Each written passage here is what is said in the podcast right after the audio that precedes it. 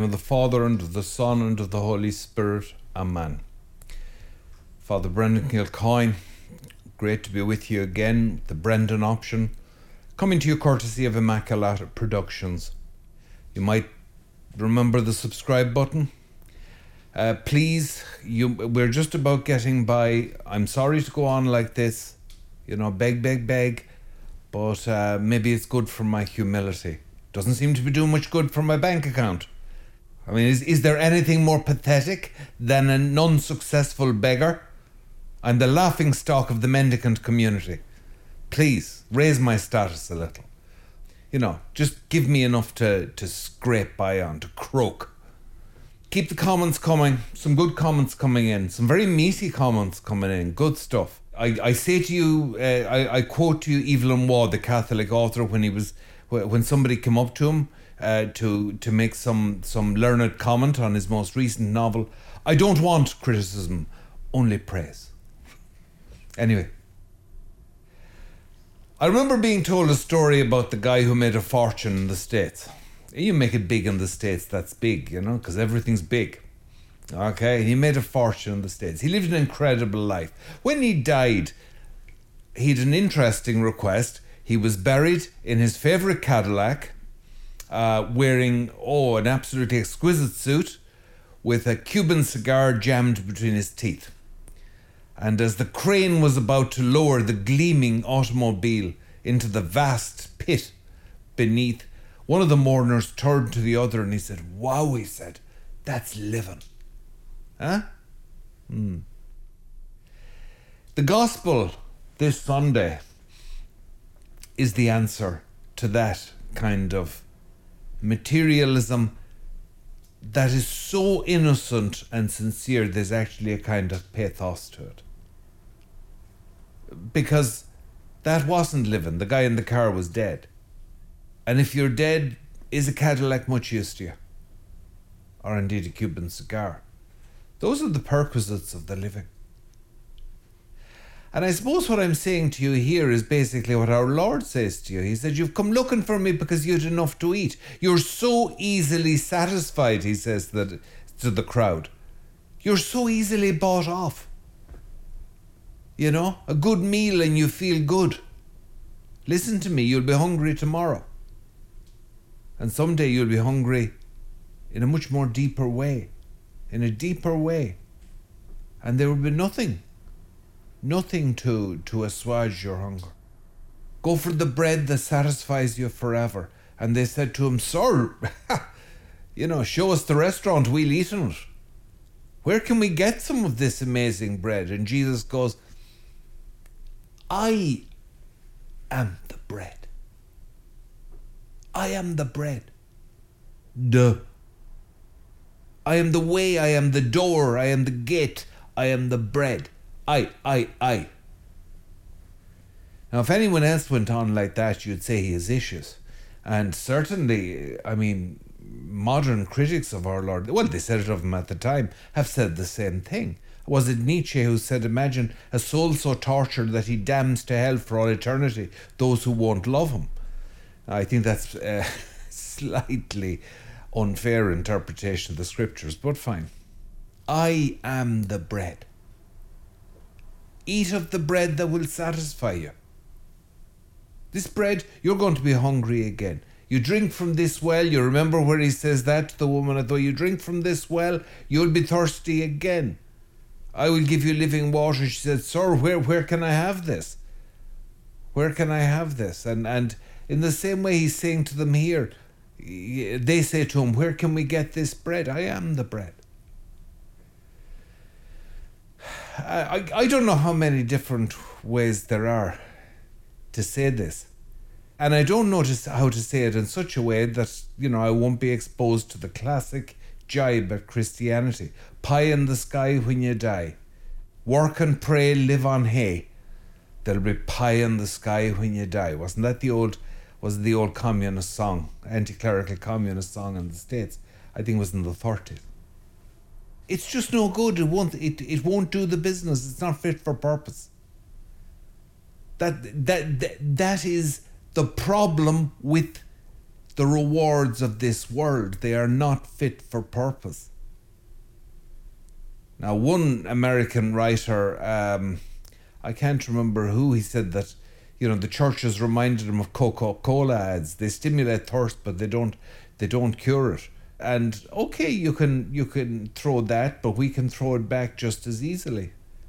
Is that's a criticism of every pleasure that ever was. They cure thirst temporarily, but it always comes back. I am the bread. We are otherworldly by our nature. If you lose that, you've lost your faith. If you lose that, if you, if you lose that daftness, look, look, let me put it this way. If you're not afraid of being laughed at, you've got nothing there to worry about. If you're not afraid of being laughed at, you've probably lost your faith. Now, you can get as mad with me as you want because I'm at a safe distance. He is the bread. None of this will satisfy us. Okay, none of it will satisfy us. Film you must watch. Okay, film you must watch. I'm giving all this free, by the way. I hope you know that. I hope that's appreciated. And it is free, judging by the, the, the, the contributions we're getting in. It is totally free. Okay? yeah. Sorry, sorry. Unworthy. Unworthy. Unworthy. Bad little priest. Babette's Feast. Wonderful Danish film. You must watch it. I won't go into the whole details of the thing, but it's, it's there's one marvelous thing, and of course Pasolini had this thing for faces and you know, faces. I think somebody said to me lately, Mel Gibson is the same thing for faces. The face is so powerful. It's almost that's almost celluloid iconography. Okay, it's iconography. Big eyes, you know, the icons. Mm, the big pools of darkness, the eyes. Right? Babette's feast is where a group of people are having a meal that is utterly exquisite, but they have promised each other because they're devout Lutherans that they will not enjoy it and you can see the strain on their faces as one exquisite course after another is served. But they are determined not to enjoy it, and they're not going to talk about it at the table either. It's an absolute study, it's a masterpiece of restraint. It's absolutely beautiful Christian film, and you really must see it. And I'm here to tell you now that, in a sense, the poor people around the table were right. It's not that these things aren't delicious and beautiful and foretastes of heaven, it's that they're just foretastes. And we want the real thing. Believers are drunk on eternity. We are drunk on it. And once you have tasted it, it spoils you for the real, it spoils you for anything else. I am the bread. We want the bread of heaven. I love bread. I love sourdough bread. Apparently, the whole nation have become experts in baking sourdough bread. Okay, this is one of the great, this is one of the great uh, pastimes during the lockdown. I love fresh, crusty bread. I want to eat it at the table of God in heaven. I want bread that will make me live forever. That is the faith. That is the Eucharist. I've heard at least one um, public speaker of Christianity criticized because he always sounds smug. Well, I'm not going to sound smug, okay? I'm a pathetic failure of a priest and I love to feed my face and it's not enough because I'm going to die, which is inconvenient. And I want the bread of heaven. I want to live forever. I'm a greedy, disgusting little creature the kind of creature who actually gets into heaven, not out of merit, but because he doesn't give up, because he's greedy, a, a, a greedy little chancer. But you lot there, you're too busy with your politesse, okay, with your with your nice manners. You settle for the world. God forbid that you'd be the kind of greedy little little scummy conquistador who actually does conquer a new world and make a fortune. Eh? God forbid that you'd frighten the horses or that you'd be thought badly of by your neighbours. You listen to me and you get this into your little head. Okay? The kind of people who get into heaven, read your Flannery O'Connor, the kind of people who get into heaven are not, I'm afraid, polite little middle class dinner party goers. They are greedy and they are in the grip of a terrible hunger. I think you'd probably learn more about it from vampire movies than you would from what passes for polite society.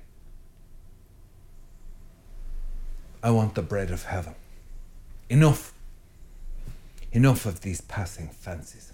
Enough of these endless emotional and spiritual canapes, this endless degustation menu where you have a little bit in of that and a little splash of this and a little bit of the other. I want to eat like a savage at the table of the Lord. If you're up for it, join me. And if not, well, you take your chances. Hmm? You take your chances. But I'll tell you this if I play my cards right, I'm going to end up eating haute cuisine in heaven. And you, you're going to be still eating out, out of a chip bag. Right? You settle, you settle for that, you'll be stuck with that. Discover your little inner glutton. The bread of heaven, ladies and gentlemen. You must be starving for the Eucharist. You must want to eat it, eat it and go at it like a like a savage. Hmm? Greedy, hungry, insatiable for heaven. That's us. I just wanted to say that. Blessing of Almighty God, Father, Son, and Holy Spirit come down on you and remain with you forever. Get out of here.